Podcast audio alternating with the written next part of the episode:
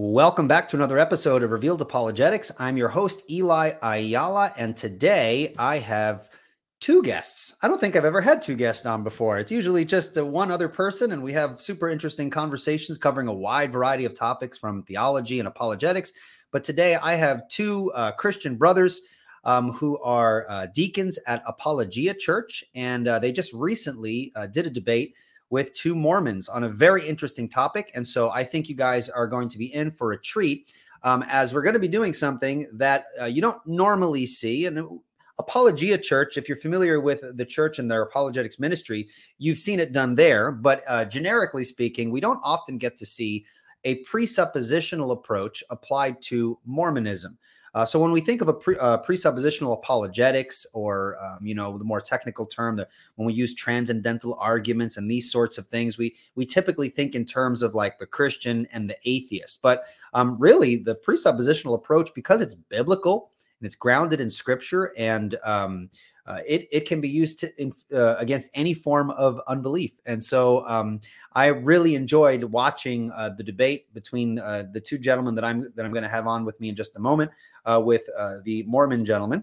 And um, they did an excellent job. And we're going to talk a little bit about what that debate was about, what was their game plan, and how they applied this what we would call a biblical apologetic to that context. And so um, they they did have a very uh, intimidating task, uh, as they'll they'll go into into detail, but uh, it was their first uh, public debate, and of course, you know James White is the moderator, so uh, that can be a little uh, intimidating.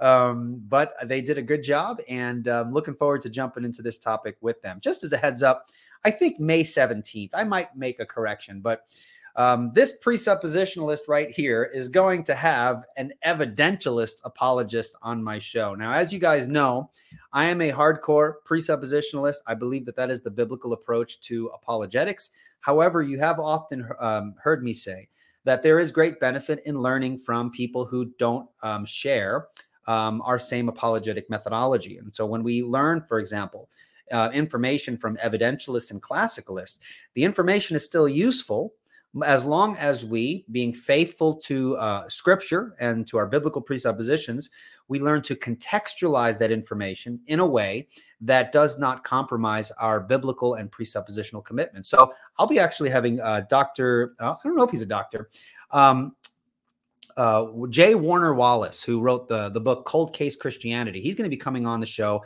I believe, May 17th. Uh, don't quote me on that. I'll double check. Um, and so it should be a really fun and interesting conversation. And so just wanted to give you guys a heads up. We want to look uh, at our classical brothers, our evidentialist brothers, and even unbelievers that we're engaging with through presuppositional eyes, through the lens of, of the authority of Scripture. So uh, when we do that, we can still find great value uh, in speaking with those that we uh, we don't necessarily agree with on various issues. So, with that out of the way, I would like to introduce my guests, uh, Oscar Dunlap and Daniel Constantino. How are you guys doing?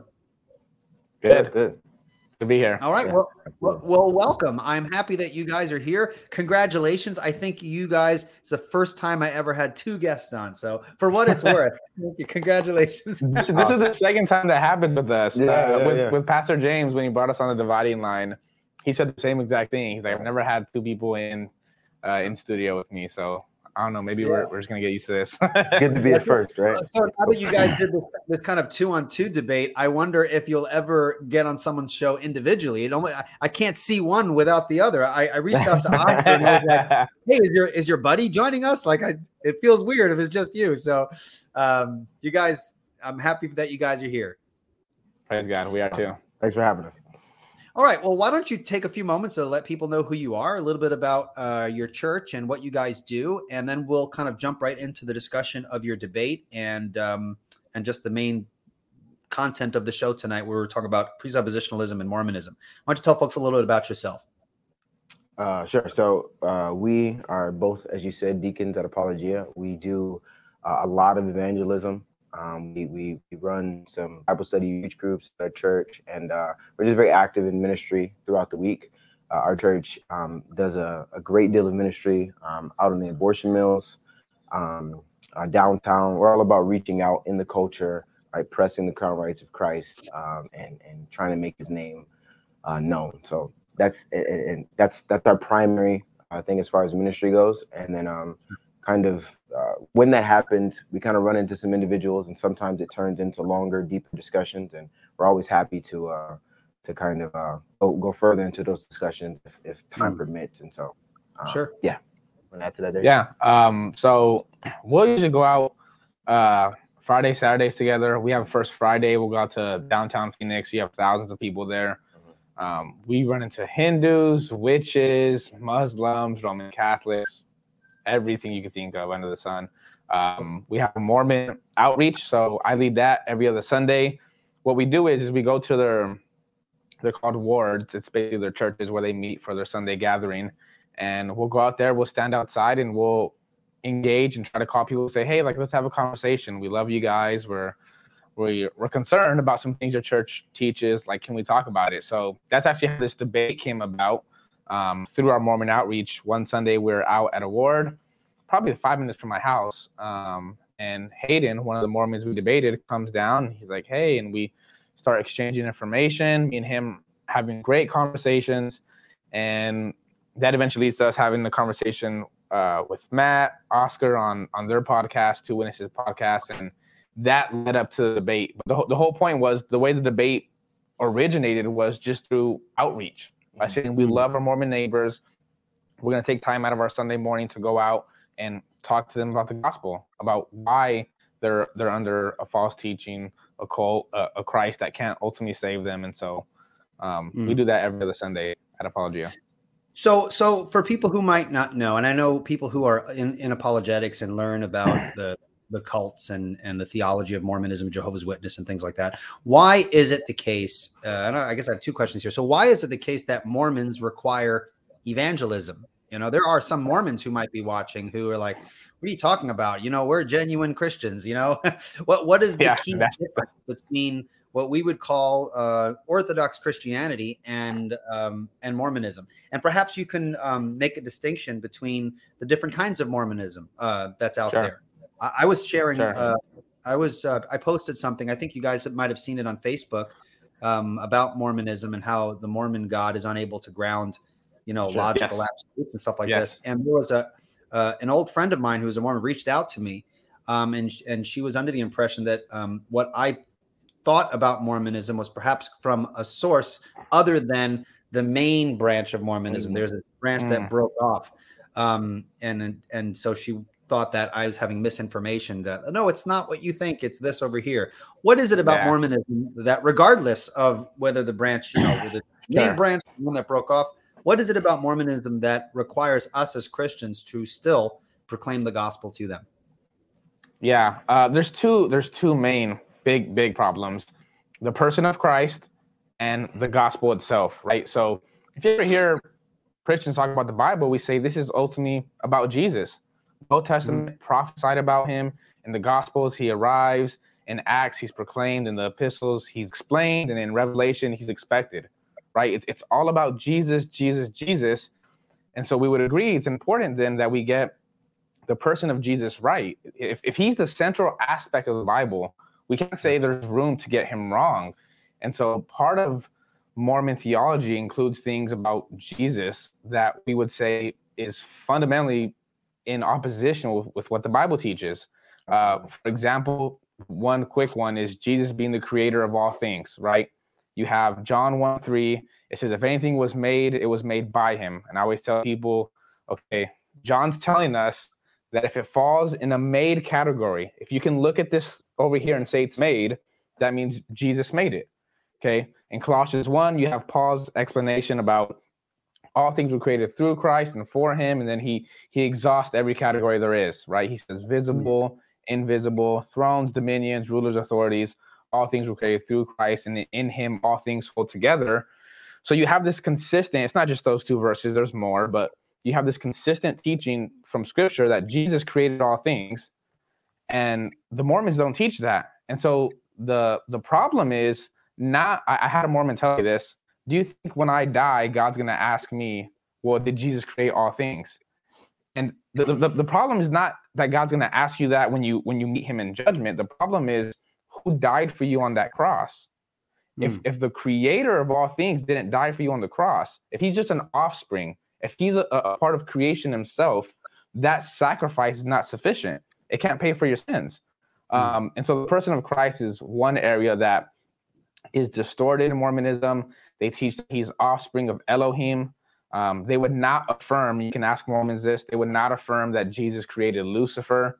They would actually say mm-hmm. that he's spirit brothers with him. He's even our spirit brother. Um, and so that's one area. And the second one is the gospel itself.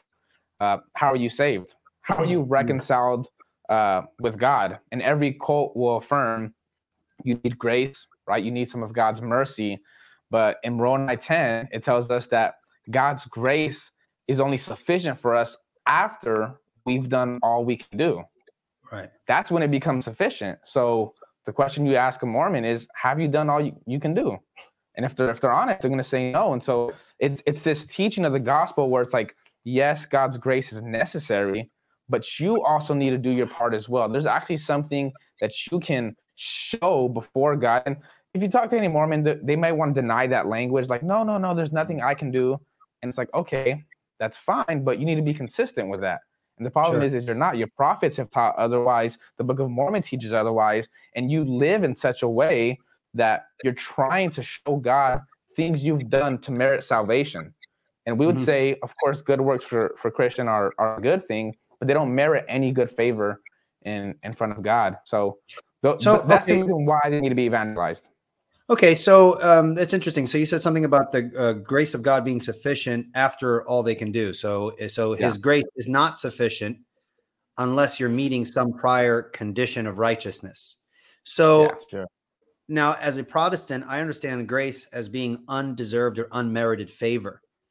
Do Mormons yes. understand grace in that way? Because if they do, then there seems to be a conflict with what the definition of grace is and the condition that has to be met. If it's unmerited, then how right. must why does it only come after a condition of righteousness is fulfilled? Do they have a different kind of a nuanced understanding of what grace is? Maybe Oscar, if you want to jump in on that. Yeah, uh, yeah. Since, um, I would say that's what, yeah, that's where we see a fundamental contradiction, right? Uh, doing a, an internal critique of Mormonism, you'll see that those two concepts are in conflict right? Okay. They will affirm when talking that they believe grace is unmerited favor. But then when you actually critique, right, the, the fundamental beliefs of, of Mormonism, you'll find that uh, that which they make more meritorious is in contradiction, in fact, with a biblical definition of grace. So when you make grace conditional, you've then made you've then made it, uh, you, you've put a merit there, and it, it destroys fundamentally it destroys it being unmerited, right? So you can't have both of those concepts.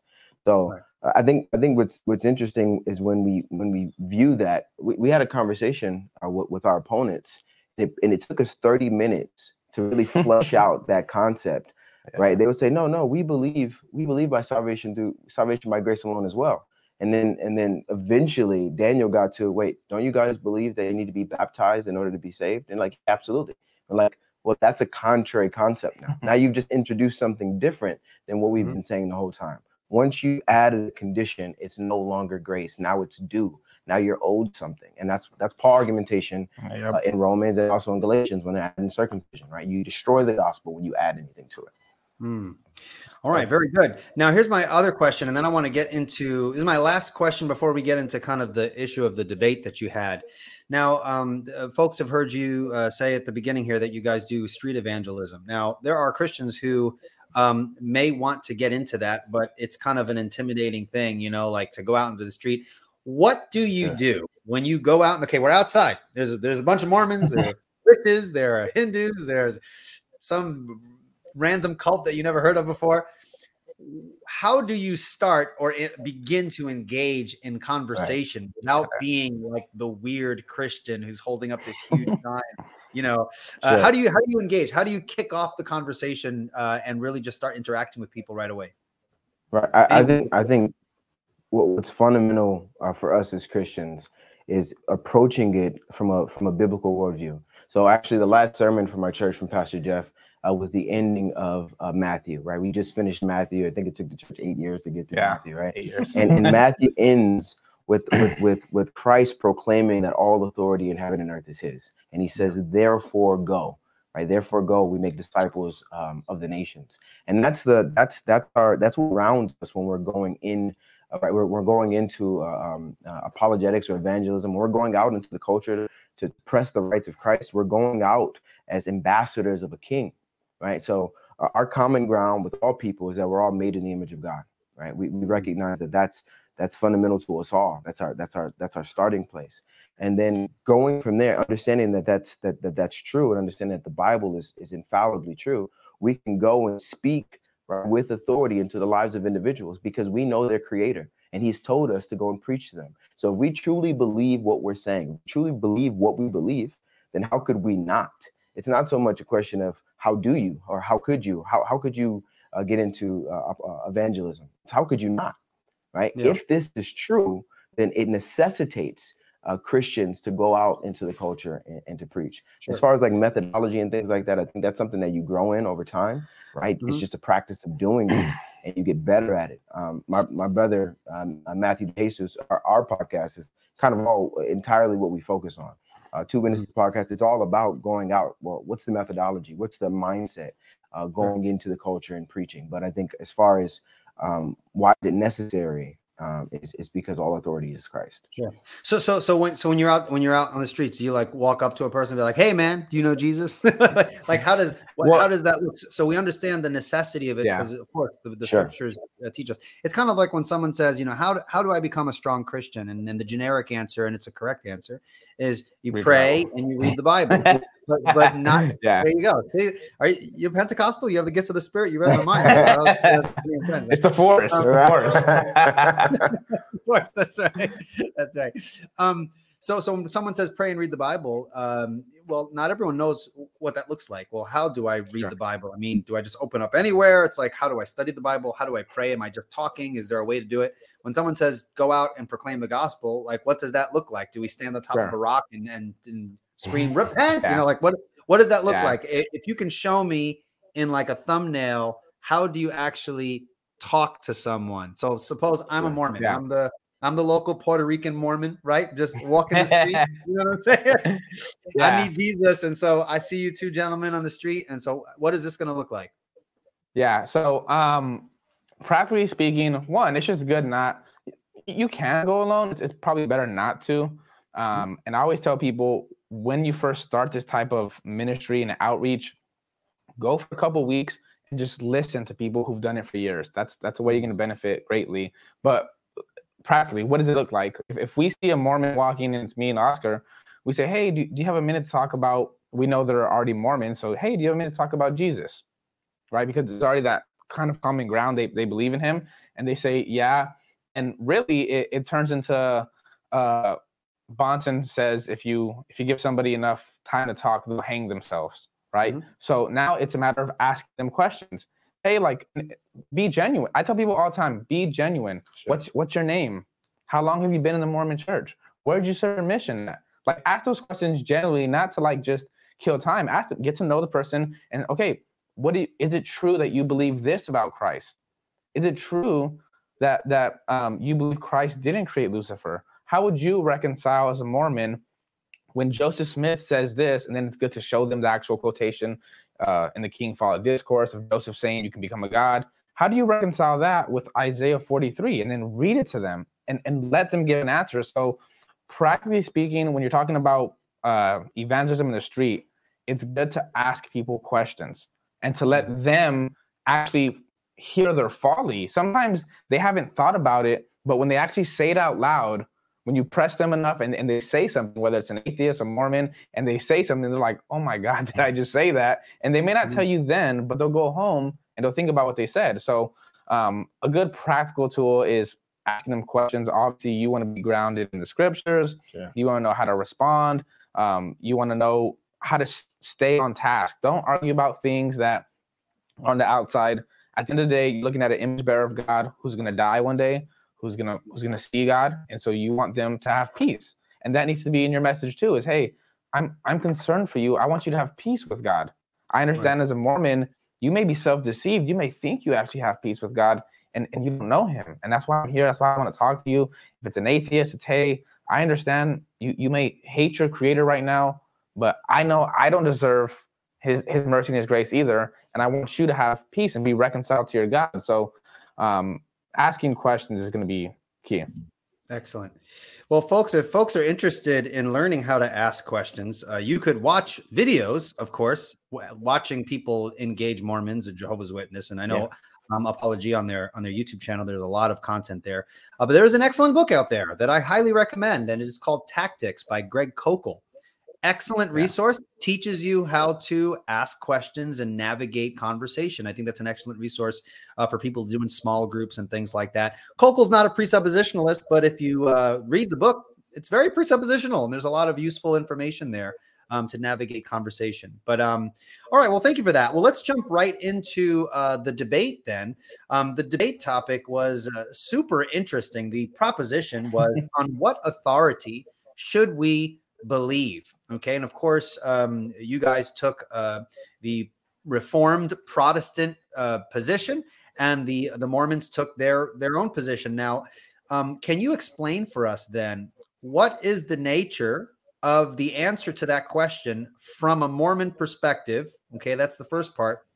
And was the position they held was that normative for Mormons, or did they have kind of this idiosyncratic view of the authority that differs from, say, the broader Mormon church? Yeah, sure. Um, and anybody so, can so, jump in and, and, answer that. Yeah, yeah, we can we can kind of tag on that. Um, so so to answer the first part, um, uh, the, the the traditional Mormon position, uh, it would be predicated upon the veracity of Joseph Smith's claims, right? Uh, uh, prophethood and priesthood, um, um, the restoration of the gospel, it's all predicated on whether or not Joseph Smith's first vision is true, if he's truly a prophet uh, sent from God. Um, and they would, and they would, uh, all of their authority, the authority of the church, would rest upon that. And so, uh, typical of argumentation um, dealing with uh, Mormons and their and their, um, their ultimate authority is going to be dealing with the authority of the prophets. And then, and then, and then, I think along with that, it would be um, uh, the validity of personal revelation that they can receive from the Spirit of God. Right. And mm. so I think those two aspects is everything stands on those, right? You have these prophets of Mormonism, right? Joseph Smith and the following prophets. And then you have a, a, a direct line to God to basically witness to you whether or not these prophets are uh, true prophets. So I was thinking that's that's probably normative uh, as far as all of the people that we've come in contact with in the Mormon literature that we've read. Um, what they presented, though, um, no, not all. it was not enough. We had Mormons tell us uh, directly that that is not what we believe. Um, that's not what the church teaches. Um, they would say what, what, they presented was consistent, uh, but it's not. Um, it's not normative uh, from what we experience with Mormons whatsoever. You want to add anything? Yeah. So actually, um, so this is what they were supposed to. This is what they were supposed to say, right? So we said, okay, what we're going to argue for is the scriptures alone and they're going to argue for something called the collective witness model. So mm. one of the Mormons we debated, Jacob, he actually coined that term. It's an idea. He has a YouTube video. You can go find it.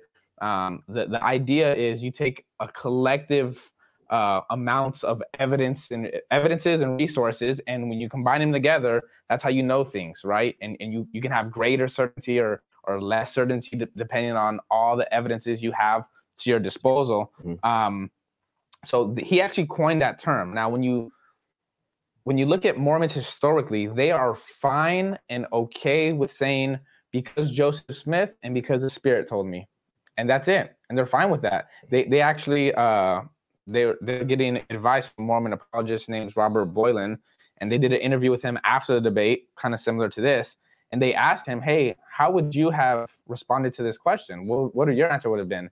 And he would have been personal revelation. That would have been my ultimate authority, personal revelation, uh, and that would have been uh, sinking sand too. But sure. the point is, I think they were trying to disguise.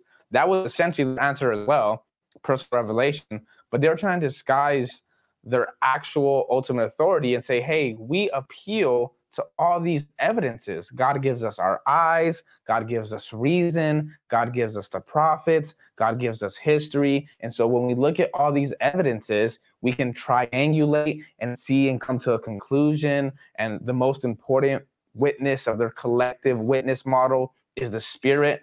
So mm-hmm. when we press them on that in the debate, you'll hear them say, when I ask them, How do you know anything infallibly?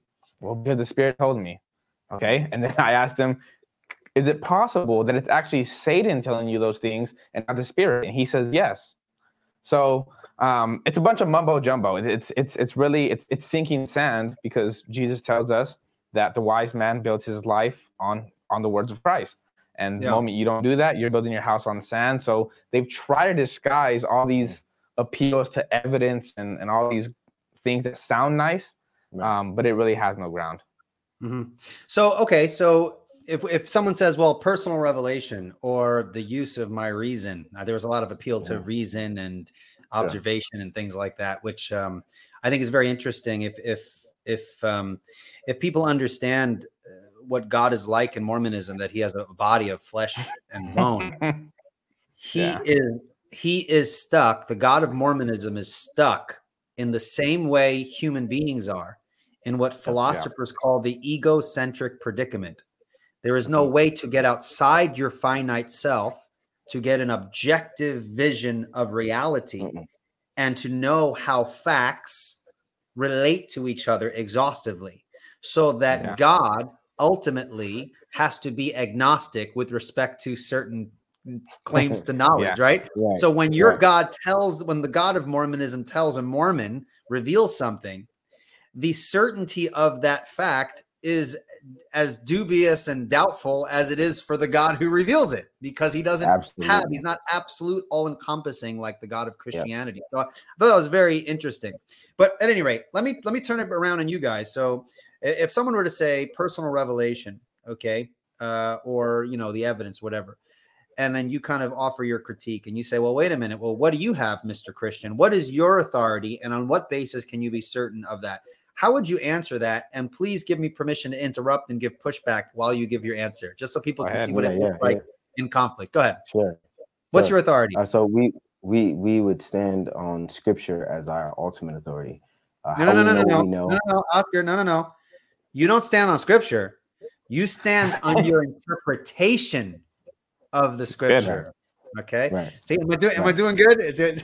Yeah, you're doing very good. no, I'm glad. I'm glad you in. That's, that's the okay. first critique, right? Yeah. Uh, we stand on our interpretation, and and yes. I would push back and say that uh, God has been clear in His Word uh, pertaining to His will for man, pertaining to uh, His nature, pertaining to the nature of Scripture itself. Um, and so we can be sure about the things that we're holding to as absolute uh, regarding particular things. Everything in Scripture is not exhaustive pertaining to the knowledge that God reveals within, um, but there are things that God has spoken with perspicuity and that we can be sure about. Okay, okay, but the Roman Catholic or the uh, Jehovah's Witness or whatever, they say, well, the Word of God is clear, and you guys mm-hmm. completely disagree. So saying that it's clear that God has revealed these things doesn't make it so. You're just evincing your bias towards your interpretation. Sure. Well, what we'd say is, for example, if you look at the Jehovah's Witness or the Roman Catholic, is they themselves have to be inconsistent with the scriptures.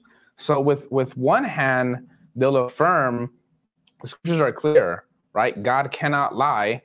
And then when you when you hear them deal with a text that is in complete opposition to their beliefs, uh, Jehovah's Witnesses deny the deity of Jesus.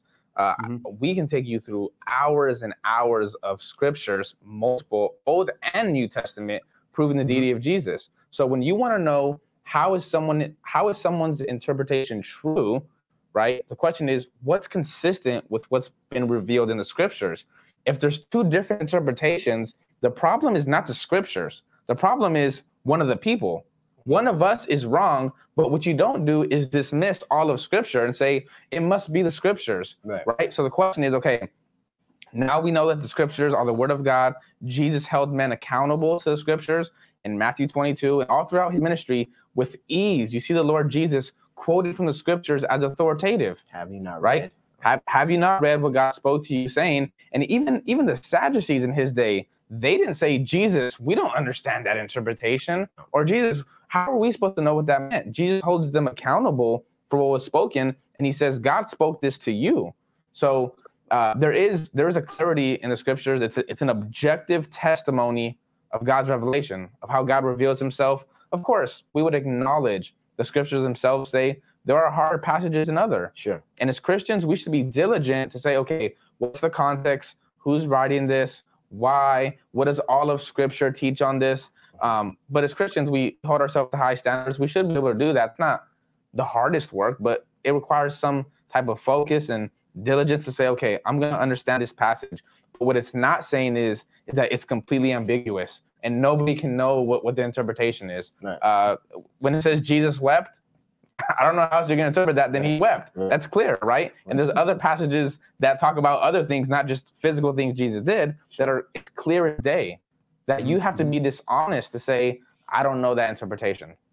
Right. And just to add now, to that really quick, really, yeah. really quick, just to add to that, sure, sure. Um, if if you deny that, you actually give up the reality. You give up uh, uh, the reality of apprehension of absolute truth. If you deny that Scripture is clear on, on on certain issues, right, pertaining to salvation and the will of God, there is no way to ground truth whatsoever. So, so the argument on the other side is is the the destruction of knowledge, essentially. Mm-hmm, mm-hmm. Yeah, I, I this I, when I was listening to that portion about interpretation, uh, I was thinking about this, and I and I think this is important to bring out is that the existence of multiple interpretations does not negate the reality and possibility of one having the correct interpretation. Now, some say, well, that's just your interpretation. Cool, but my interpretation is correct, even if you yeah. disagree with it. The fact that you disagree with it doesn't falsify my interpretation. So, what we yeah. believe as Christians, and I know that you guys would agree with this, is that while it is up to interpretation, number one, multiple interpretations does not negate the possibility of a true one. And number mm-hmm. two, because God has revealed uh, revealed Himself through His Word, God has seen fit to use language as an adequate mechanism to conveying truth. So it's an adequate mechanism. Yeah. According to God, language is sufficient to, to understand. If you deny that and you kind of adopt some kind of linguistic agnosticism that we really can't interpret language, then, you know, I can say, you know, someone says the Book of Mormon is true, and I'd be like, "Thank you for saying you like my sweater." I could just, I could just, I could just interpret yeah. anything you say in any possible way, you know. Um, yeah. And it, you can't, you can't object to that because you've now relativized all of language and you've denied the central um, idea that language is a sufficient tool for interpretation because it's not just books we interpret; it's conversations I'm exegete yeah. as, as, we're having this conversation. I have to exegete your words in my mind and, and interpret. Yeah. And and we're we're in agreement that certain words mean certain things in context. And so, as you said, Jesus wept. I mean, that's a that's a sufficient statement. I could know what that statement means, and if I could know yeah. what that statement means, then why can't we apply this to these other areas? Even if someone wants to close their eyes and say Jesus wept doesn't mean Jesus wept, and right. oh, you're wrong. You're wrong. you know. And so that, that's really one of the. Thing that's one of the things we were talking about as we were prepping for the debate was you're really seeing a the, an assault on the sovereignty of God from how they're presenting their their God is, right? Which is why I think Oscar brought up greatly. Uh, and the psalmist says, "Our God is in the heaven; He sits and He does as He pleases." If God wants to reveal Himself through the Scriptures, to the writings of the prophets and the apostles, we as men are nobody to tell God, "Hey, God, you should have done it better." God, you right. should have done it this way. The the clear teaching is is that it is how God has revealed himself. Um, that's taught clearly through the apostles. And again, the Lord Jesus held men accountable for what was written in the scripture. I think it was interesting that they didn't engage at all with 2 Timothy 3.16, 1 Peter 1, or 2 Peter 1, and Matthew 22. And there's a verse we could have went to, but those were verses where you see the scriptures being placed as, as such a high pedestal that it, this is the ultimate authority. Right. This is how how we know things. And if if the Lord Jesus held this view, you have to ask yourself, do I want to hold a position that Jesus didn't hold? Sure. As someone who's mm-hmm. who's professing to believe in Jesus, right. right? If Jesus believed the scriptures were clear and sufficient, that he was quoting from Exodus, which was written 1400 years earlier, he he can quote that and say, God spoke this to you. Right. Mm. right. Then Christians now, 2,000 years after the apostles, God spoke to you and you're, you're accountable. Yeah, that's an excellent point. Now, now thinking in terms of, uh, well, well real quick, just to let people uh, who are listening, uh, there, there's a question here. Um, we'll take it towards the back end of this discussion. But if anyone has any questions, these two gentlemen have agreed to take questions. So please preface your question with question uh, so that I could differentiate them from the comments. Uh, so uh, please, I encourage you guys to do that. Um, all right. So um, in the discussion, there was a debate about interpretation. I think you guys navigated navigated that well. But something interesting happened in the debate, in that the debate is, uh, you know, uh, what, what was it called again? The which which authority should we follow, or something like that? Yeah. Um, what authority should we believe? There we go. The conversation weirdly kind of veered off into a a um, a critique of Calvinism. So, so how did you guys navigate? Uh, how did you guys navigate that shift in the topic? I mean, did you, do you think this was a strategy on their part uh, yeah. to attack a theology that is really easy to attack because it's easily misunderstood by a lot of people? Um, or do you think that they were genuinely kind of like, you know, hey, this is a legitimate topic to bring up in the nature of this discussion? What are your thoughts there? Uh, well, well, it's even hard to call it veer because from the very beginning, their opening statement was. I was trying to be uh, nice, Oscar. I was trying to be nice.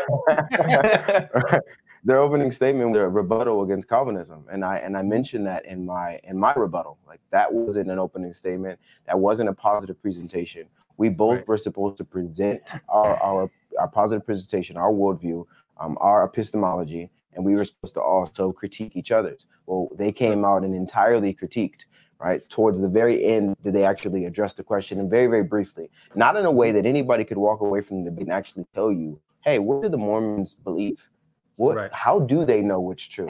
they would say, Oh, we know what's true because God told us. And really, it's like, wait, don't you also have to interpret what God is telling you? Are you sure that that's God telling you that, or are you presupposing that? And they would say, "Oh, we don't presuppose anything." So we could go, we could go all the way with that. But as far as as far as them um, attacking Calvinism. Um, I think it was a strategy of theirs, and I think what it shows is weakness in their position. Um, when when you cannot adequately defend your position, you make it a point to continue to attack. Um, I think they they they they they put up this um, they they they um, they they approached the debate in this way um, because there's a lot of things, as you said, about Calvinism when they are misinterpreted or when they're explained poorly um, they will get an emotional reaction from it. So bringing up things like Anne Frank or bringing up God's sovereignty and, and all of the acts throughout history, those things are going to draw an, an, emotional response. And if you actually look at the comment section from the debate, most Christians or, a lot of Christians who aren't reformed and who aren't presuppositional, they take uh, um, they they they critique our methodology in, in, the debate because they don't understand our position. Mm-hmm. Um, so I think what was most difficult about that is trying to stay true to the topic um, of the debate, as well as trying to answer some of their misrepresentations of, of Calvinism, yeah. because they presented what they were talking about wasn't Calvinism either. So they didn't they didn't actually present Mormonism or Calvinism, right? They so, so a bunch of stuff. If out. I didn't know if I didn't know anything about Calvinism and I, I watched that debate, I would come away from the debate and say apparently Calvinists just hate Anne Frank. Like right, it's right, the very yeah, very surface very surface and level. I, I think. Know, God, yeah, good.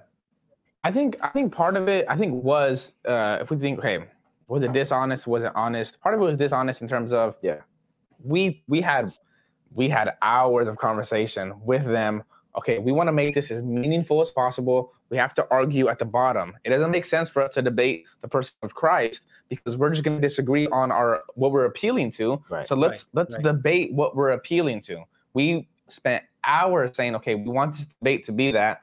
And then they show up and then they start talking about Calvinism. Yep. Uh, so that part was dishonest, but I think part of it was honest because if you look at their ultimate standard, it's it's emotional for them. Sure. It's what God told me. So they were trying to get the crowd to be emotional with them. If you, if you look at the closing statement, Jacob was like, I want you guys to know every single one of you are a child of God right. and he loves you. And so they were trying to to create this emotional appeal, which is why they were arguing against Calvinism because they're misrepresenting it, but they're trying to create this this emotional moment because their ultimate authority is emotional. It's what God told me. Right. So that part could have been honest in terms of they're like, hey, how could you want to worship and and do you hear what they're saying? Not everybody's a child of God. God doesn't want to save everybody. Oh my gosh, what kind of a God is that? Yeah. Anne Frank Anne Frank and, and then their God can't even uh, account for the Anne Frank problem either because well, ours can, theirs can't because theirs knew Anne Frank would go through that and created her anyways. Right. Um, ours actually puts a purpose and a, a, sovereign plan behind it where Anne Frank's suffering has purpose and meaning and God is glorified in that um, they didn't bring that up. But that I, I think that part was them just appealing to the emotional argument, trying to be mm-hmm. honest. Yeah. And I think that's important to identify too, because as, as powerful as emotional arguments can be, they, they don't really get us to the truth. It's kind of like mm-hmm. when people bring up the problem of evil um, yeah. emotionally, like, yeah, I'll grant you as a Christian, emotionally, that's a problem. But intellectually, yeah. it's not. We have answers to it, right? So, yeah. and it's the intellectual aspect that gets us at the truth. The emotional aspect kind of just clouds the discussion. So that came across really strongly in how they presented uh, uh, presented their case. What I did appreciate about the debate was the respectfulness uh, between. Uh, I mean, you guys have strong opposition. You disagree, obviously, but there seemed to be kind of that relationship built through the hours and hours of interaction, right? Yeah. By the time you're able to yeah. share uh, the stage together, you guys were able to have kind of a very um, not as focused as we would have hoped, but it was a respectful interaction, right? Um, and that yeah. says a lot too. That says a lot too, even in the midst of you know, p- perhaps you had a goal in the debate and it didn't get reached in terms of staying on topic, but the way you guys carried yourself and the Mormon uh, gentleman as well, um, I think it, it was a good example of how we should be interacting with one another. So I appreciate that. Yeah. All right. Well, my next question is more um, methodological now in terms of uh, presuppositional apologetics. How do you understand presuppositional apologetics in general? And what was your frame of thinking in terms of applying this to these Mormon gentlemen? What, what did that look like in terms of thinking along presuppositional and biblical lines when preparing for this discussion? Because I know you guys have spoken to atheists before, right? I mean, you've spoken to yeah. Catholics. How do you go about thinking about how to apply a presuppositional approach to specifically the Mormon? Right. Uh, so what, what I would say is our, our approach obviously is is fundamentally, how do we know what we know is because God revealed it in His Word.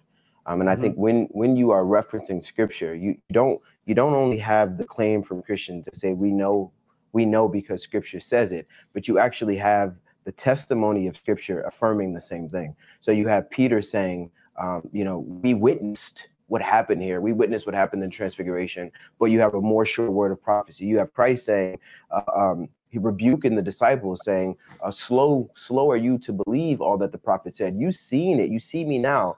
But the rebuke is actually regarding them knowing what the scripture says and not believing that. So I think we, have a, a, a fundamental appeal to, to scripture as far as our conviction as Christians, but we also see that in scripture. So when we're approaching the Mormons, when they're appealing to scripture and also denying the infallibility of scripture, we say, well, you're contradicting yourself. Because how do you know what's true in scripture and what's not? I, I brought up the, the, the issue of um, scripture being God breathed, and they totally passed over it. Like, well, what does that mean? Because according to scripture, scripture is breathed out by, by God right that this is the the origin and the nature of scripture and, and if god cannot lie that means his word cannot not be true right? Mm. So when we are uh, appealing to scripture and we have others who say that they believe in Christ, who say that they believe in the God of the Bible, but at the same time are attacking the, the veracity of scripture, we say that's a fundamental contradiction that destroys your worldview. It can be true and not true. Scripture must be taken wholesale, right? And the other thing I would say is um, our belief in scripture um, and the, the impossibility of the contrary. If you cannot objectively ground truth in the word of the creator, you cannot ground truth at all, right? Truth becomes a relative principle. and Now it becomes all subjective as to how you take information in and you come to whatever conclusion you want. And that's the issue that they have with uh, um, the witness of the spirit. They say, God has spoken to us, God has told us. And so when Daniel presses them on this issue and he says, okay, God told you that it was wrong to pour hot water on a baby. And then another person says, it's right. God told me it's right. What can he say? all he says was, Well, I'll just tell them God told me. and they'll say, Yeah, God told me. And that's where the argument ends. Mm. Because there is no way to apply your subjective experience and what you assume to be God speaking to you, apply that to another individual when you don't have an objective standard. Absolute truth must always be the reference point for the for the pursuit of more truth. Otherwise, uh, you're using tools to arrive at a place that you don't actually know what it is. Um, now, so would you say, would say would you say across the board, from a Mormon theological perspective, that their epistemology basically just relegates to like a subjectivism? Is there variance and and degrees within Mormonism where some people might have a more stronger epistemology that that avoids those problems, or do you think at the core, all Mormons, because of their view of God and their yeah. view of revelation, are they all relegated to that that critique you just offered? I mean, yeah, like it, it's either going to land on one of two grounds: either your own subjective feeling and reasoning, or on Joseph Smith. Because right. even when, when you read the Book of Mormon, it, it ends off and it says, um, "Pray, pray, and ask God if this book is true." Right? That's the way the Book of Mormon ends. It's telling you, and if, you know, if you're going to write a lie, that's how this way I'd end it too, right? right? Like pray and ask God if this is true, and people will go and pray for a feeling. The the it's going to end off in either Joseph or in their heart. It's, it's what God told me in my heart, or it's what God told Joseph. And there's problems with both of those, right? Yeah. The Bible tells us the heart is wicked, right? Who, who, who can know it is deceitful. If you look back at Joseph, really, your, your whole worldview is based off of did Joseph actually have a vision in the garden? Did he actually see God? It doesn't matter what happened after that. If he didn't have that, if that vision never happened, everything else is false which is why it's built on on sinking sand. Um, and so a majority of Mormons are going to be subjective because the, the mm-hmm. book tells them to be. Pray and ask God if this is true. Um, and that's the difference between I think the the triune God of Scripture mm-hmm. and the false God of Mormonism is the, tri- the triune God of Scripture says this is my word this is my word and take it in my account. Yeah. But believe me because I'm God and I'm saying this right. And as Christians we have to be comfortable with that answer. Yep. God said so. Now now we can account for that. Of course, there, there's a worldview that grounds the scriptures that when we say God says this, it's the triune God who's speaking. The God who it's only the triune God that can make sense of things. It's not the, the God of Islam or the God of Mormonism, because all those gods fail and they fall at a certain aspect. And so um mm-hmm. so can, okay, so differ. so now as presuppositionalists, we've heard this so much that when I hear it, my eyes just roll back and I like start drooling from my mouth is that, bro, what's your problem, man? Clearly, what you're saying is just simple, fallacious, circular reasoning. You're just yeah. assuming the authority that yeah. you're standing on. Um, so, and I know that came up in the conversation. Maybe folks who haven't listened to the debate, um, how do you respond as a presuppositionalist to the claim of, yeah. of fallacious circularity? so, so Daniel Daniel responds to this. I think in one of his rebuttals, and he said, This is a debate about ultimate authorities. And so, mm. what else can we do but to appeal to our ultimate authority, to validate our ultimate authority? The moment you appeal to something else, right, that's no longer your ultimate authority. And so, when they come to this debate, they're like, Yeah, we have five ultimate authorities. And it's like, that doesn't work. That's an impossibility, right? One has to be all ultimate uh, uh, amongst your the five things that you're saying. And what I think that they're doing is trying to put up a bunch of targets so that one of them couldn't be attacked and we recognize what it is. It's personal revelation at the end of the day. Um, mm. But they put up, they they present all of these tools, and they say, no, use all of these to triangulate truth. Uh, the reality is, um, knowledge, knowledge, uh, and, and and our epistemology must be grounded in an ultimate uh, in an ultimate standard. And the only way to validate that ultimate standard is by that ultimate standard. Um, there's no way to do it outside of that. So when we're appealing to Scripture as the Word of God, God is not God is not relying upon some other source in order to validate his word, right? God doesn't say, believe me because of this or because of that, right? God has spoken and he says, this is true. God cannot lie. He's given us his word and it's true because it comes from God. So mm-hmm. I, I, think I, I, am not exactly sure where that argumentation comes from. Uh, I think that I think what's being applied is circular reasoning in a sense of not uh, dealing with ultimate authorities, where you could use that argumentation. If we're talking about something and and we're not talking about ultimate authorities, then I think circular reasoning can be invalidated, mm-hmm. right? Because there is something that you can appeal to higher. But when, right. in the discussion of ultimate authorities, that's the only way uh, to have this discussion is to ground your ultimate authority in its own testimony. So when it comes to scripture, we would point to scripture bearing marks of divinity. We would point to, and, and it's not to say that we can't point to evidences from there, but sure. again, those evidences are going to be understood within the context of what Scripture has revealed to it. Yeah. So we could we could uh, we could expect to see uh, the, the truthfulness of the claims of Scripture manifested in church history. We could mm-hmm. expect to see the church reacting to the Word of God. We could expect to see these things because Scripture is true, but we don't sure. base entirely our, our belief in Scripture being true on whether or not we can see the evidences play out. Sure, sure. Okay, so everyone, uh, and here's a critique that I often hear of a presuppositional approach that saying that we have no choice to um, engage in circularity at an ultimate level doesn't make it doesn't mean that it's a valid thing. I mean, it's like okay, yeah, at, at our at the basis, we all have to appeal to some circularity. But then what do you have there? You have two circles, two ultimate circles, right? Fighting against each other. Mm-hmm. How do you break the tie between them and argue for the truth of your perspective? How yeah. would you how would you do that? So so the Mormon would say, I have my yeah. whatever whatever authority that they would appeal to, the gentleman that you were engaging. Yeah. It was this personal revelation, right? Um, that's his circle. I, I believe it on mm-hmm. the authority. God has revealed it to me that Joseph Smith is a prophet. And then you're saying, nope, God has spoken to us in his word. And that is the ultimate authority because God says that, you know, the Bible says that um, God could not swear by anyone higher than himself, right? So, yep. so he swears to Abraham and swears by himself. So you have these two circles. How do yep. you break the tie and mm-hmm. avoid mm. this kind of this ultimate kind of skepticism and ultimate where there's no way to escape ourselves? How do you avoid this kind of yeah. postmodern oh. situation where there are no meta narratives? Sure. Yeah. So um, one distinction that Bahnsen makes that I really like is he says you have vicious circular argumentation mm-hmm. and then you have spiral argumentation, right? So in a spiral, you're still going in a circle, but as, as you go in that circle, you go deeper and deeper and deeper. And that would be the difference between the, the Christian perspective and any other one. So the what's going to happen when you use circular reasoning in terms of what does the Bible say? It's going to be vindicated by reality because God is a God of truth, because this is His world and we live in it.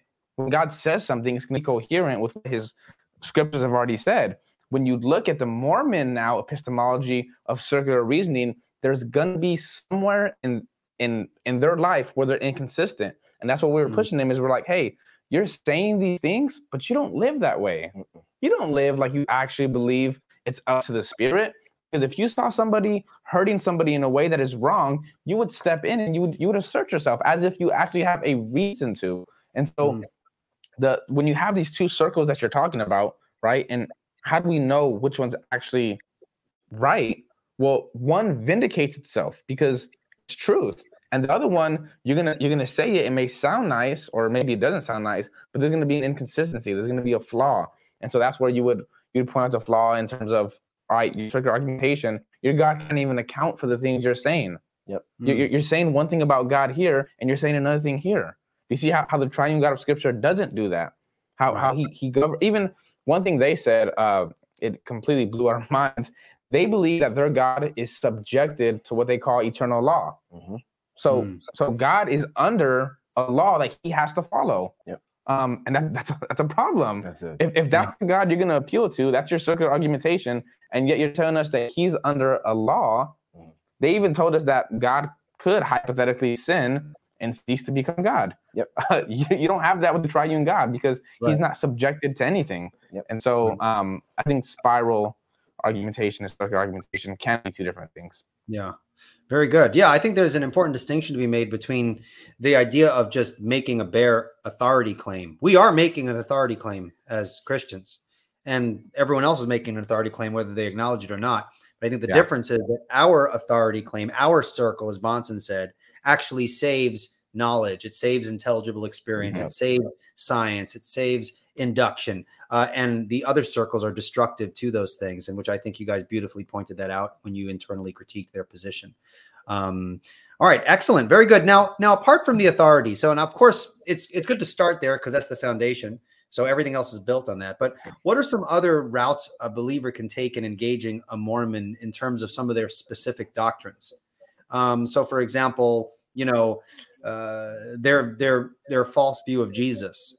Would you engage yeah. their false views of Jesus right away, or would you always go and appeal to that uh, the source of authority issue? Is there a time to right. start one place over the other? Uh, how do you guys approach that? Yeah, I, I think I think we we often would engage um, with their with their conception of Christ because that's common ground that they're going to recognize. They would say they believe in Jesus Christ as Lord and Savior right? If we if we start with scripture being the ultimate authority, they won't believe that. And so we're going to be dealing with apologetics from the very beginning. But if we start with Christ and we start with common ground, they they say they recognize Christ as Lord and Savior, and so do we. Then we can go to go to the text regarding the nature of Christ right away. Um, and and and when we do this, um, it, immediately we point out to them um, the the different in the difference in the nature of Christ uh, from a biblical worldview, as far as and, and, you know in comparison with the Mormon worldview. And, and Daniel spoke about this a little bit earlier. Um, Christ ontologically is different, right? He's different than creation, and, and uh, fundamentally, when you have uh, creator and creation, in that sense, ontologically, there's only two categories, right? And Christ is in the category of creator, while everything else is in the category of creation. And scripture draws a hard distinction there. There is no way to miss that unless you're purposely rejecting it.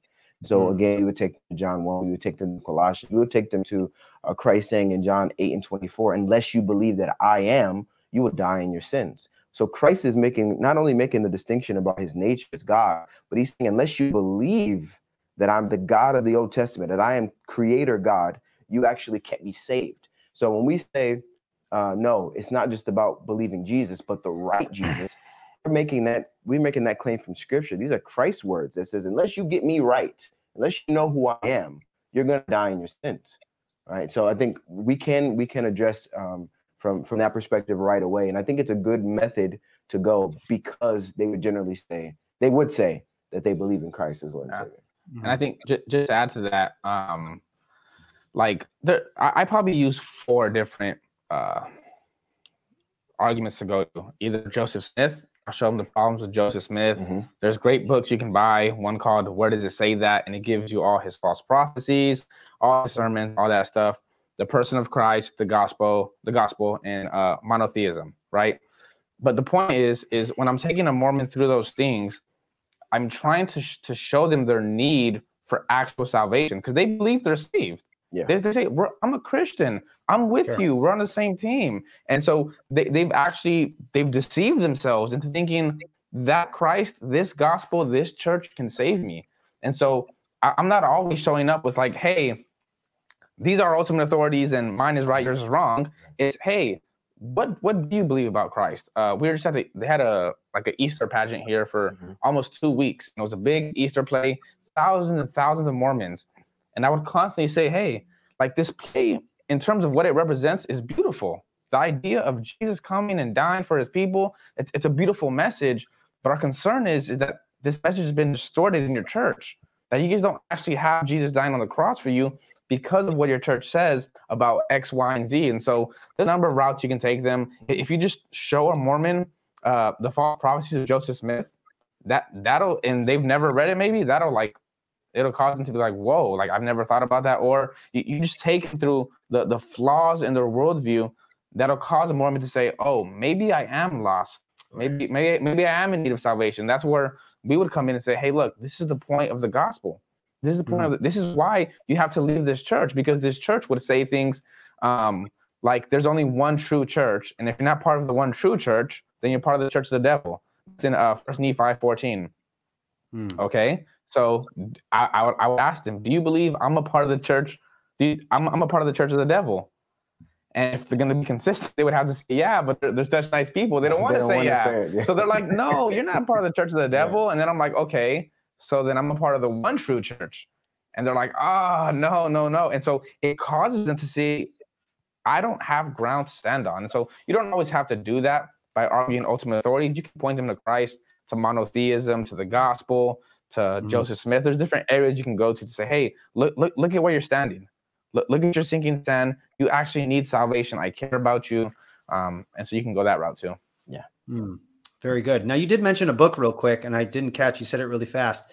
You said uh, it's called. Where does it? Where does it say that? It's probably like ten dollars, I think. Maybe. Um, you can look it up on Google. Just type in where does it say that. Yeah. Um, it is it, it is photocopies of Mormon documents.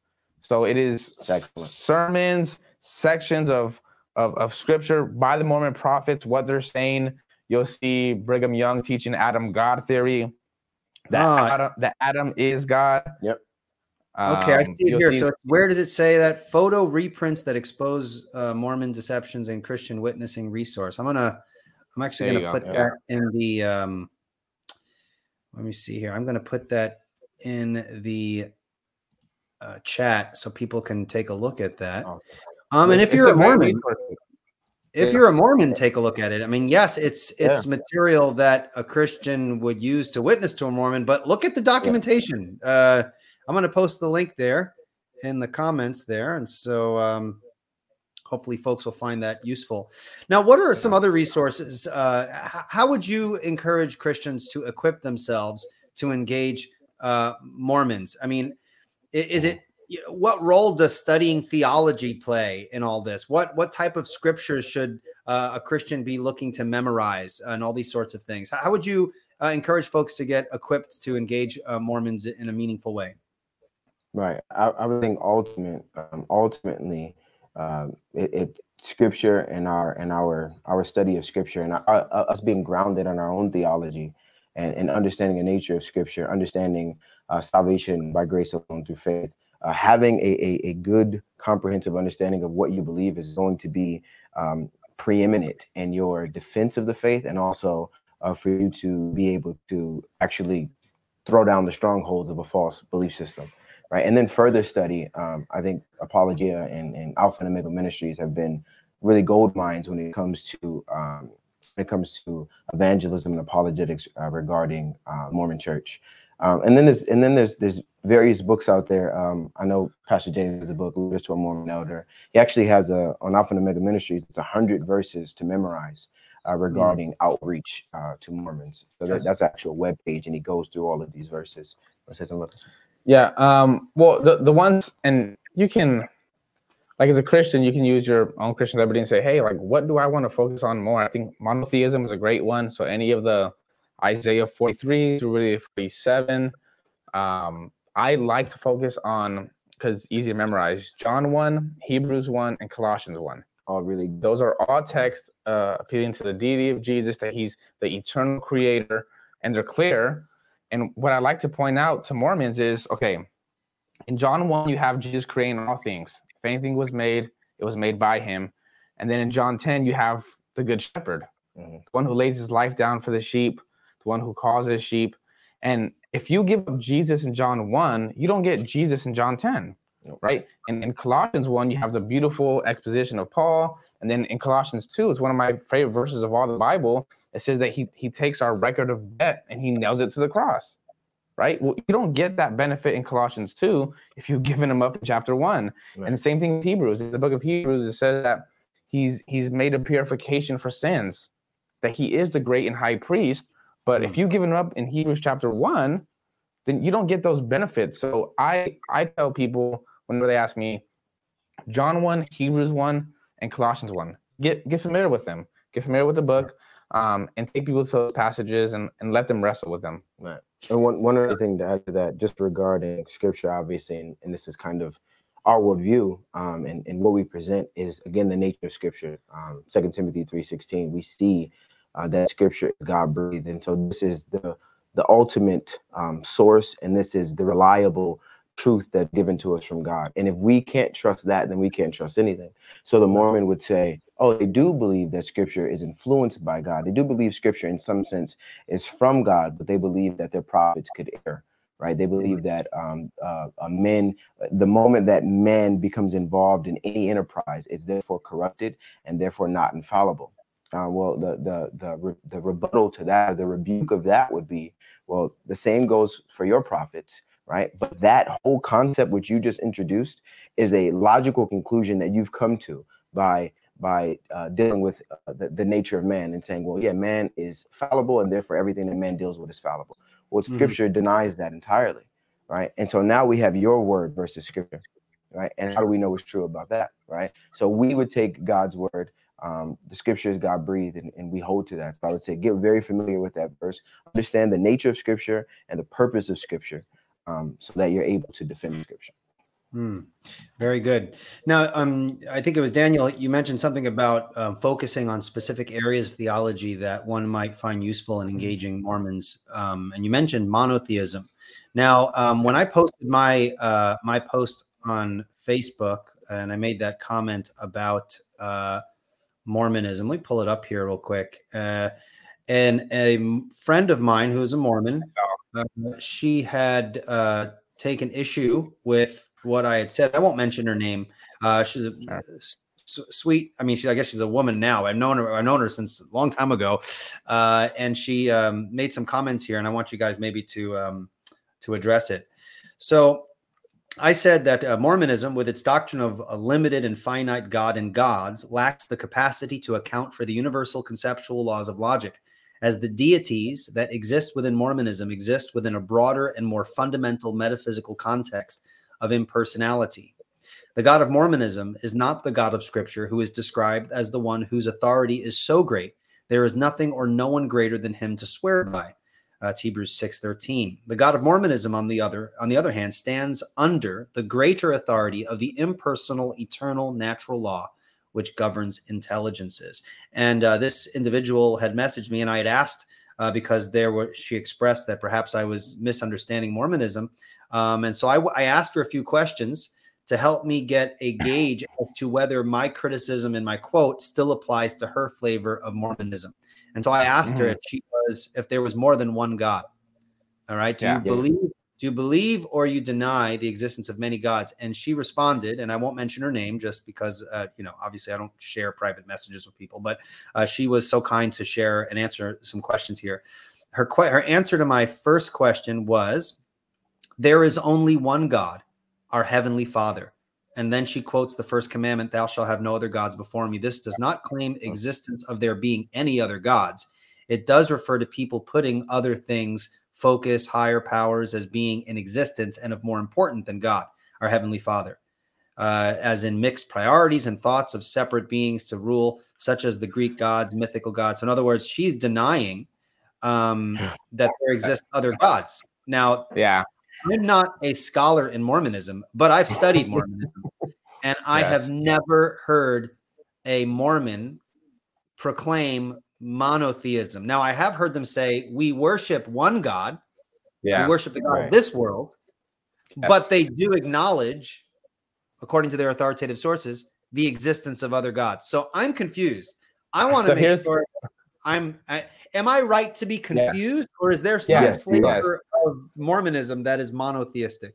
No. So here's the problem. One, usually you'll hear them say things like, "There's one God of this earth." Mm. The problem is the Bible doesn't say that. The Bible says there's one God, period. That God doesn't even know of any other gods. There's none before him, none after him. So the Bible is clear.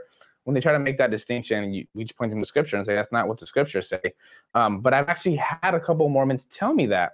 Me too. And I think the reason they're doing it is because they understand the clarity of monotheism in the scriptures. But here's where the here's where the problem comes in for them.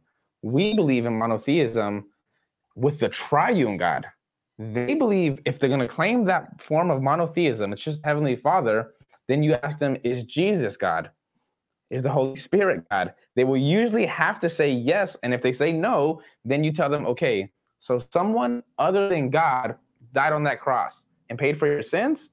Uh, that's not sufficient. Right. So I, I've actually had at the Mormon temple this, this past week, they're like, yeah, one God. And I was like, okay, so the Father's God. They're like, yeah. What about Jesus?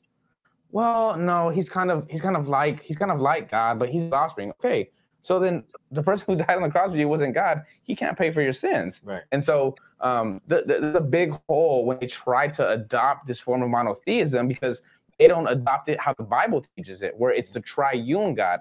They try to take mm-hmm. pieces of it because the Bible is clear on monotheism, but they don't go all the way, and they should they should go all the way.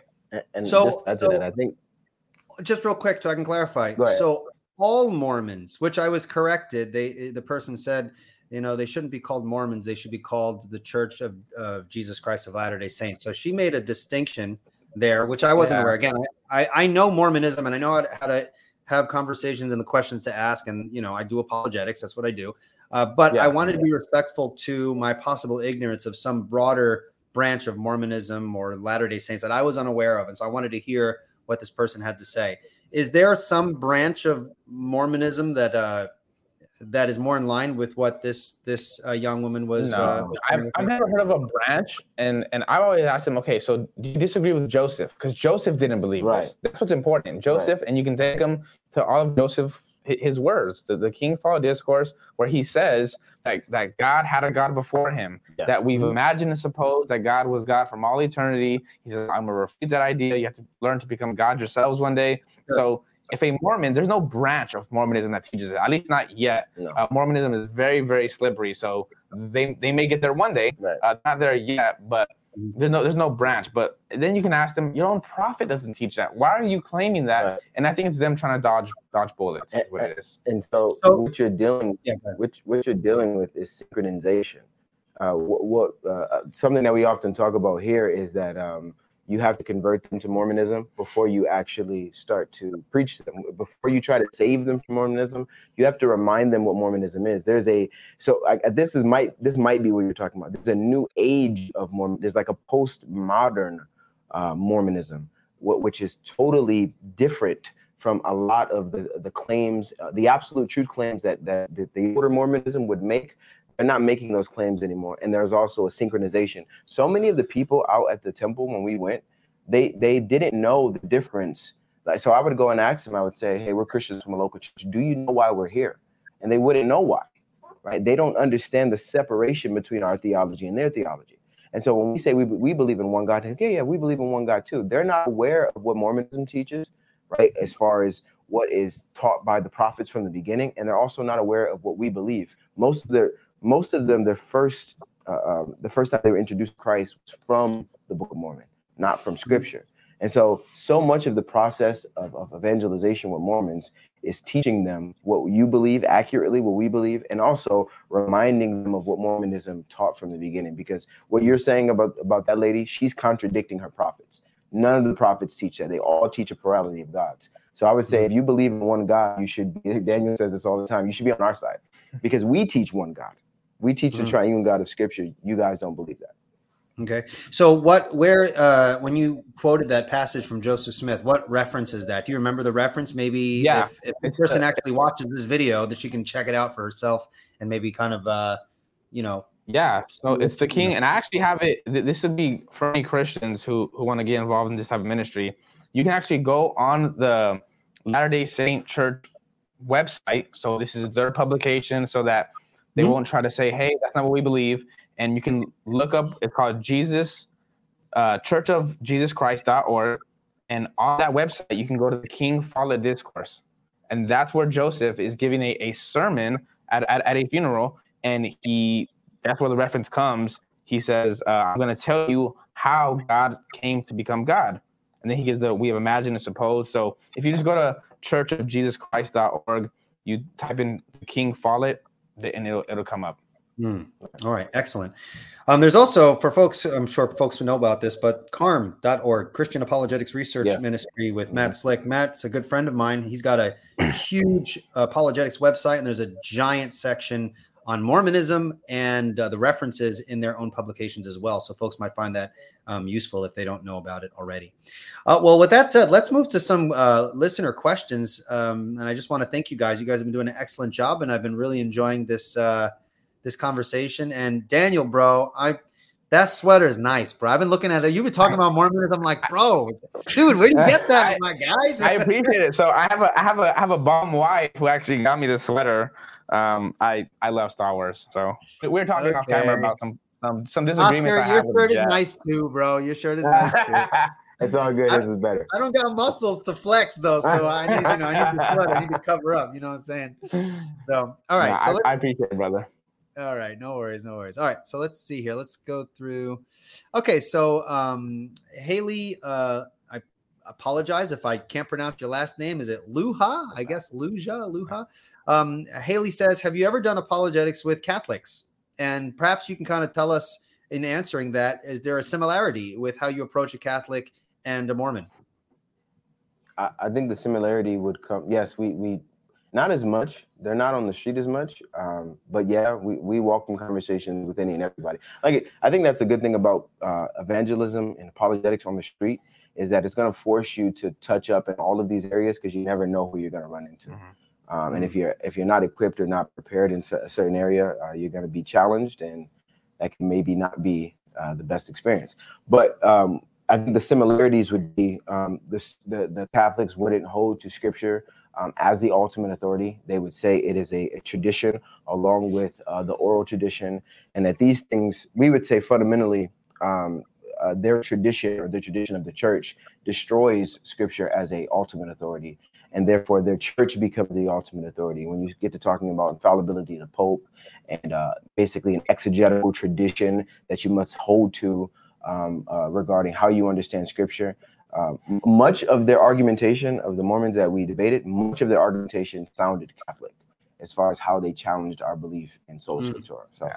The answer, yes, we have done some, not as much as we would like though. And my um, some of my family is Catholic, so I'm I'm Mexican, just in case you guys can't tell. And a lot of Hispanics tend to be sure. uh, Catholic. So I have family who's who's Catholic, and it'll come up sometimes. And when, especially when someone in the family dies, right? And now there's all these uh, weird weird rituals happening, and, and talk about purgatory. And so I use that as an entrance to say there, there, there are two main disagreements I think that I would have with Roman Catholicism is uh, the authority of Scripture, which he already talked on, and then even being saved by grace alone. They, they, they, have all these sacraments and things you need to do that'll actually help justify you in front of God. Yep. Um, that you can fall in and out of salvation. And so those are two routes where I'm like, hey, if, if you even believe in the scriptures a little bit, the scriptures don't teach what the Roman Catholic Church is saying. Yep. Um, and why do you believe that so and so is in purgatory right now? Like that's, that's not a biblical concept. So um, th- th- there's some similarities. Uh, just because anytime you're dealing with somebody who you disagree with, usually it's going to start at the root with with the scriptures and the yep. Bible, and so they disagree with it. The mm-hmm. Catholics have to do it. They'll say the magisterium, the Pope. Yep. Look look at that as to define what scripture is, and so how do you know what you know is always the ultimate question. Yeah. Yeah, absolutely. Um, and by the way, the us Protestants who hold the sola scriptura need to answer that question too, since that is a common um, common attack upon um, Protestantism. Is sola scriptura? How do you know that that's true? That's not you know you don't get the you know the golden index of the books of the bible in the bible so uh, maybe, maybe we can have you back on to talk about sola scriptura i'd love to talk about that as well we, would love that yeah. that'd be great yeah, yeah. Uh, well i'm really enjoying this conversation and um, I would love to. I mean, we're not done just yet, but I would love to have you guys back on if you if you would um, be okay with that. Yeah. All right. We got we got you on camera saying yeah. Huh? What was that? Sola Scriptura sounds great. That's one thing that um, recently just has been uh, it's been more like it's been more. I don't know if a passion is the right way to say it, but I've just loved it more. And, and you're right. We do need to have answers. What books? Why are they in there? Uh, the, the obviously the term sola scriptura is not used in scripture. Sure. But where does that idea come from? That the scripture is the highest authority, so it's essential. Right. Yeah. Awesome. Um, and um, I'm also I'll throw this out there. I'm actually gonna. We haven't set a date, but I'm actually gonna be having uh, Luke. Uh, uh, nice. Is he one of the pastors there? Yeah. Yes. Yeah. So I'll, I'll, be having Luke on in the future to talk about the importance of um, uh, Luke the Bear, if people are familiar with yes. that with the name there. Um, we'll be talking about the importance of doing apologetics within the context of the local church. Um, nice, so that's going to be super interesting. So we don't have a date yet, but um, he's confirmed with me. We'll, we'll set that up in the future, and hopefully one day I'll get Jeff on. I know he's a super busy guy, but we'll see what happens. Yeah. Um, all right. So we have a comment here that I want you guys to speak to. This is from Arthur Bear. The right interpretation is using scripture to interpret scripture. I agree with that. And why don't you guys unpack what that means and why that's important? Uh, what does it mean to interpret scripture in light of scripture? So, so scripture, um, what, what we understand is that scripture has an author intended meaning, an author intended interpretation. And so there's ways to derive at this, right? Uh, uh, hermeneutical uh, practices to derive at what is true uh, dealing with uh, context, dealing with who's speaking, dealing with audience, right? Um, but ultimately, um, if scripture, if scripture is not interpreted within the confines uh, and context of scripture, you get to uh, you can you can begin to allegorize scripture and meanings can kind of be floating in the air. So there must be something that grounds meaning. If all of scripture is god breathed if it's not just sola scriptura but tota scriptura all of it's god breathed that means that gives us the ability to cross reference and come to understandings of things maybe that are less clear from things that are more clear. But all of it is the word of god and therefore it is all reliable and all infallibly true. And so our conclusions must rest there uh, there are many issues uh, within uh, Protestantism and evangelicalism where there are difference of opinions and different interpretations, right? That doesn't mean that someone isn't right. It just means there isn't yeah. a consensus on it. And that's not what we're claiming.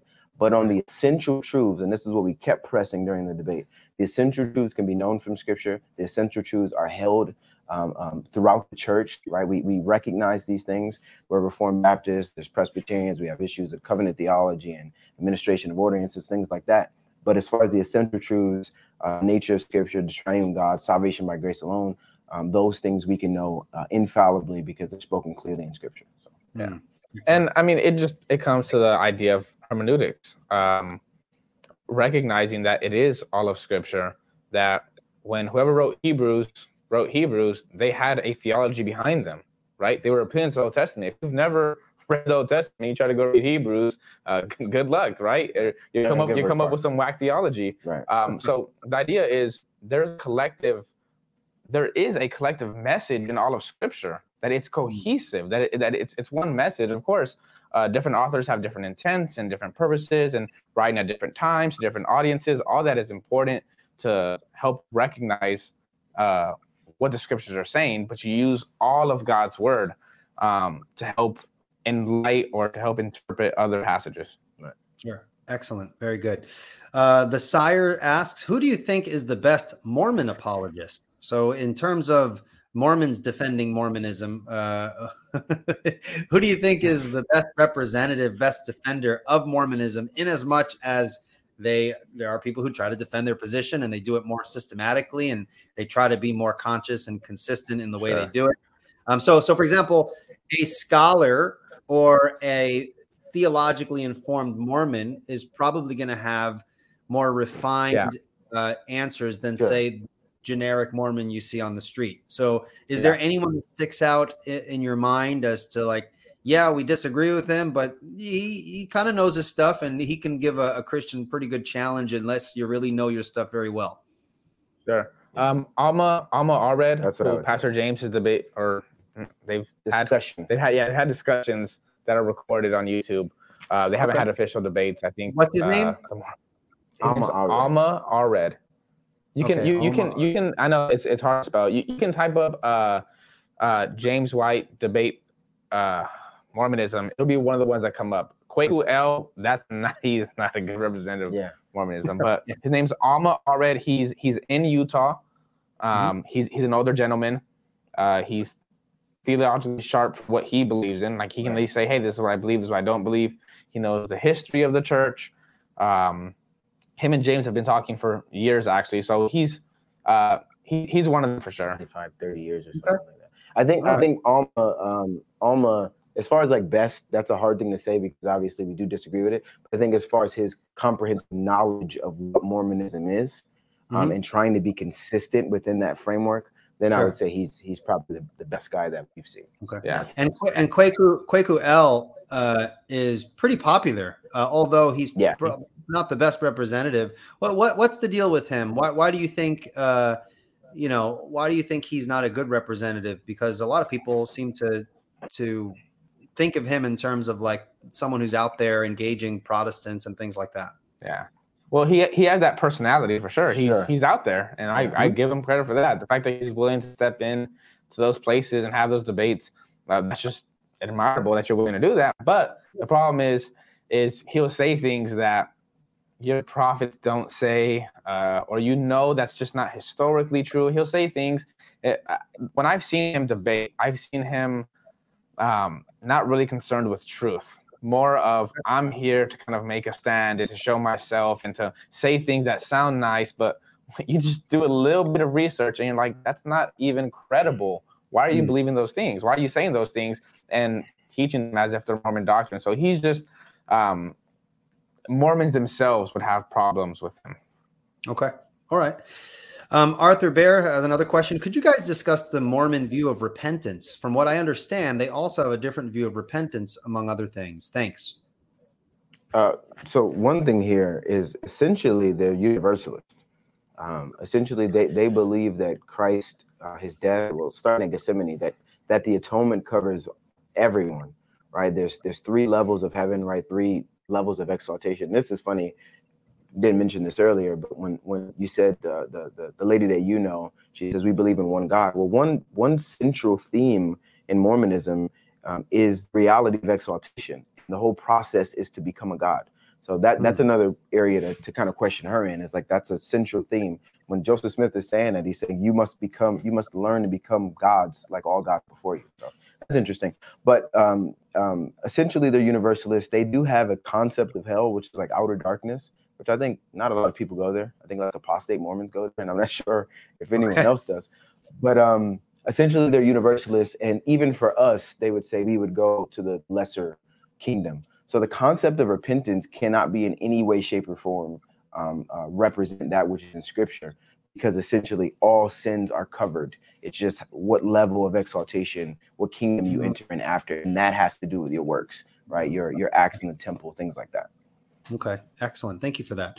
Uh, D. Otero says, can a valid argument be made against Mormonism to point out the lack of archaeological and historical evidence with regards to the story told in the Book of Mormon? Yeah. Yeah. I mean, yeah, the the, the claims made about um that, that Joseph makes about Jesus and the Americas and all this stuff, it's just not historically true. And you can tell Joseph was just making things up on the fly.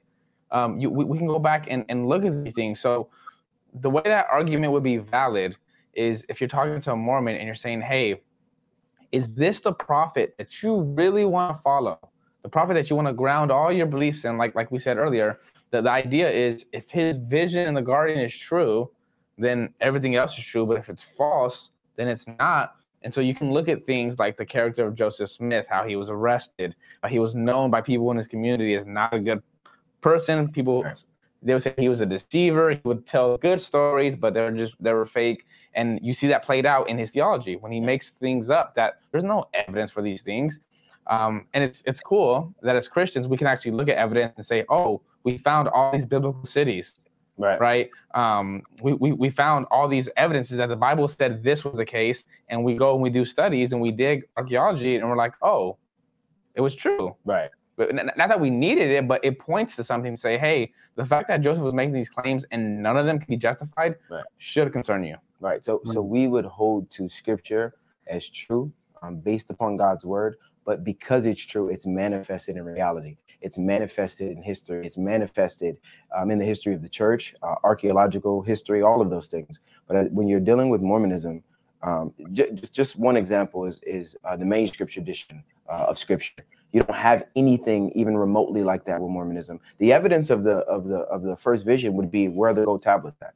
Moroni took them, right? So there is no evidence. All all you have to rest all of your your belief on Joseph and his character and it asks not whether or not he's telling the truth. Then you have these gold plates that are massive. It's like could even could someone even carry those things? Like there's so many problems there that I, I don't see Mormons often going. They don't often go that route. Uh, when they're trying to validate their belief in scripture. That's why I think it's much more of a personal revelation and less that has anything to do with archaeology, because I, I think that's very hard to defend that for them. And real quick, real quick, I know we're going along this question, but just throw in there, we're presuppositionalists, so you can use this argument, but you have to know that they also have presuppositions, even if they don't acknowledge them. So if you're talking to a Mormon and you bring this up, they're gonna interpret all the evidence or lack of evidence yep. in light of their presupposition. So uh, this could be something good to point out, but you have to just be aware that this may not be a problem for everybody because somebody's gonna say, "That's fine," even if it's not there. I'm presupposing that what Joseph said was true that he's right. actually a prophet from God. He restored the gospel, mm. and so I don't care about the lack of evidence. The unbeliever so, doesn't have a problem with inconsistencies. Yeah. Well, you just said, Daniel, in passing, you said, "Well, you know, can someone even uh, carry those tablets?" Well, I mean, if a Mormon wants to say, he's like, "Well, God could empower him to carry them." so, you know, if, if it's possible for God to do that, I mean, if that's his presupposition, they could take that and interpret in light of the presupposition. So I think that's why it's important to really attack at that foundational level. Yeah. Um, and when we say attacking, I mean, if a Mormon's watching, we, we don't mean it in kind of a, a pejorative sense. I mean, we love Mormons. We want them to hear the true gospel. Yeah. Um, you know, they think we're wrong. We think they're wrong. Let's come together and have a conversation about it. Right. It's not that we yeah. hate Mormons, but we, we, we disagree with the theology and we think there are important issues to address. So uh, that's really the spirit with which we're approaching, uh, approaching these issues. Um, Marlon Wilson has a question here. What are you guys, what are your thoughts uh, well, I don't know if I should take this question because uh, Marlon is misbehaving. Uh, Marlon, let's, put up, let's put up Marlon's other comment. Okay, I hope he's watching right now. This is he, he posted this a little while ago. This is in reference to Daniel's legit awesome sweater. Look what he says here. No, that sweater is ugly, bro. Come on, man. Oh, that is man. not an ugly sweater. Oh That's man, not right. He's, that is not he's right. missing out. He doesn't understand. That's heresy, bro. That's heresy. that is. That is. he's falling on dangerous territory. That's, that's right. Um, okay, now we got to preach the gospel to Marlon now because oh, yeah. Okay. All right, here's here's his we can do it. We can do it by watching Star Wars because right. Star Wars is full of gospel uh, parallels. Right? Parallels, yeah. The chosen one being got redeemed. Got the charismatic gifts. Got the charismatic yeah. to, to, to heal. To we can make room for it. That's what's up right there. Okay. Marlon says, What are you guys' thoughts on Mormonism and justice? Is the God of Mormonism a God of justice? I think the God of Mormonism is uh, arbitrary, right? Is entirely arbitrary, and, and the reason why I would say that is because our God is the very standard of justice, right? So, so He doesn't appeal to something outside of Himself to derive at what is just and what is unjust. Well, their God uh, it exists within a order where eternal law is above Him. So, mm-hmm. when I say he, he, the God is is arbitrary, how the, the question is where it comes down to if, if your God is uh, must abide by a standard and you're saying he has the ability to sin, right? That's what they would say. He has the ability of sin. By nature, your God is not infallible, right? He can make mistakes, he can sin, right? And therefore, I think that that's a God that's untrustworthy. Um, I don't think that we can trust his sense of justice because he's not the standard of justice. They say, well, if he sinned, um, if he sinned, he would cease to be God. If if your God would cease to be God because of his capability of sinning, I say that's not a God to trust. I do not think you can trust what he determines to be just or unjust because he could be lying and you've already admitted that, right? We believe in the justice of our God because he is the very standard of justice. All right. Yeah. Mm. yeah. How do you know the God, that God is good? Because he says so. Right. If he's, yeah. if he's able to sin, then how do you know he's not lying and being deceptive? That's a great. That's a great point. That's one of the big problems that I, I hope people are catching is one of the big differences between us and Mormons is we make a creator creation distinction that they would not make. The Mormons that we debated told us this uh, when we did a podcast. Mm-hmm. They believe they're ontologically the same as God right now. Yeah, right. There, there, there's not a, a creator creation distinction. So when we say God is holy, we mean something completely different than they mean when they say God is holy. When they Absolutely. say God is holy, they mean God is like me. He's just better. Bigger, he's, he's, yeah, he's just exalted. When we say God is holy, we mean he's completely other. He's different. And this is why justice derives itself from the triune God. This is why God as creator defines what is justice. And you have the psalmist who says, All your all your statutes are right and just. It's because he's he's God, he's the eternal God. And so they don't they don't make that same distinction. So their, their God wouldn't be able to be just the way the triune God is. At most, mm. you can hope that he's just, but you wouldn't infallibly know that he's just. Sure. Yeah. Excellent. Here's a last question from Dr. Bob.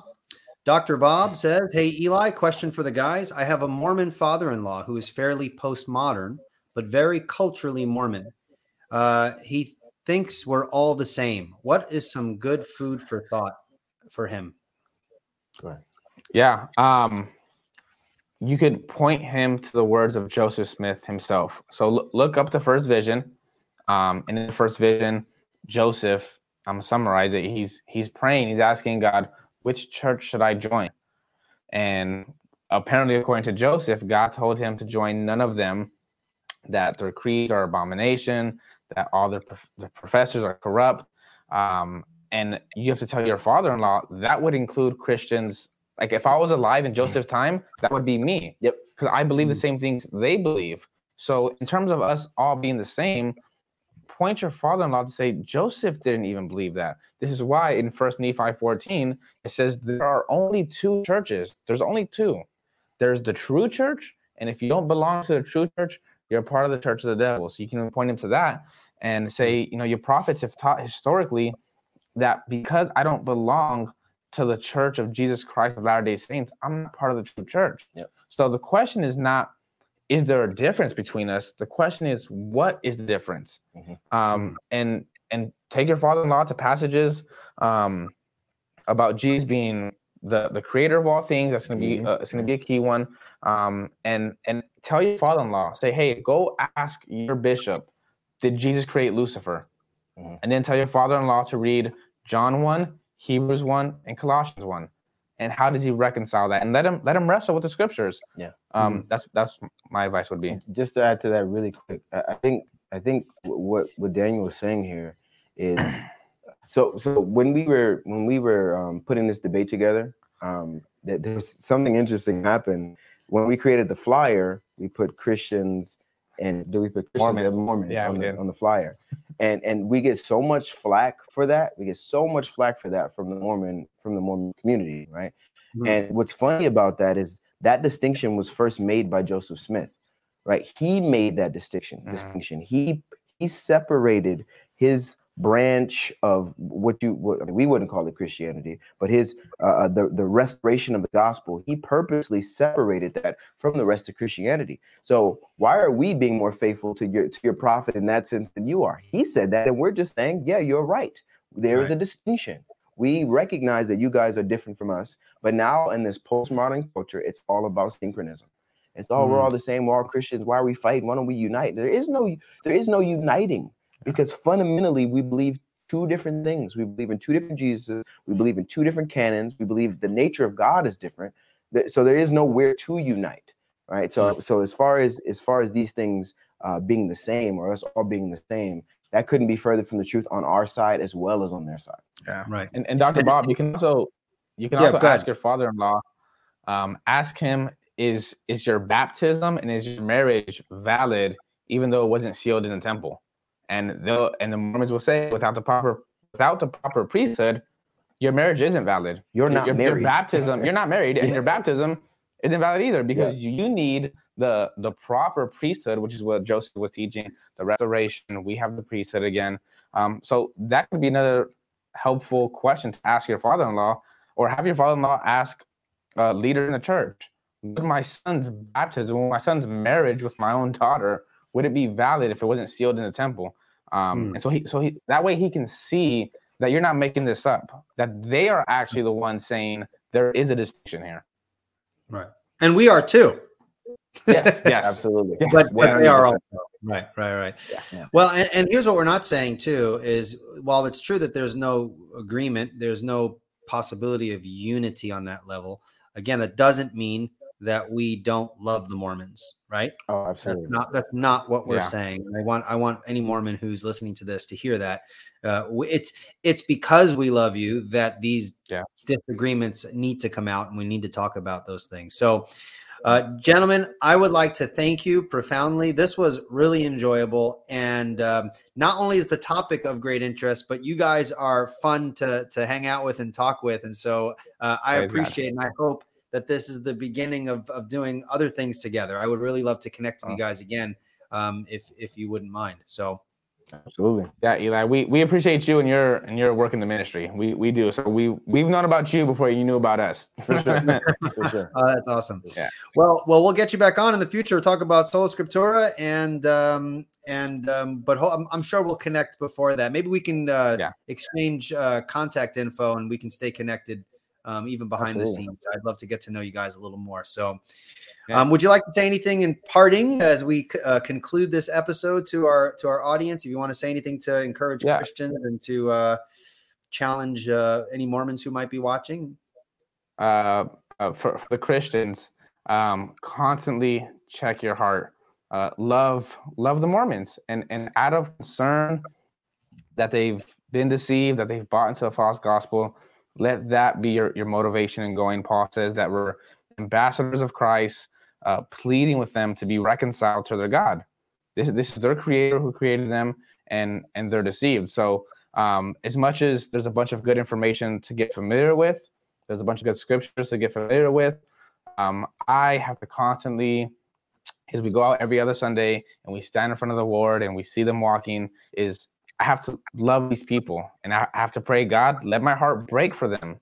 Don't don't let me come out with just uh, an, an attitude of being contentious, right? Man. Sometimes it, it's it's good to be contentious in, in love, but if I'm here just to argue, just to win a debate, just to say, hey, look at everything I memorized, look at how Joseph's wrong, uh, it doesn't do anything if if you're not re- reminded of where you were before the grace of God.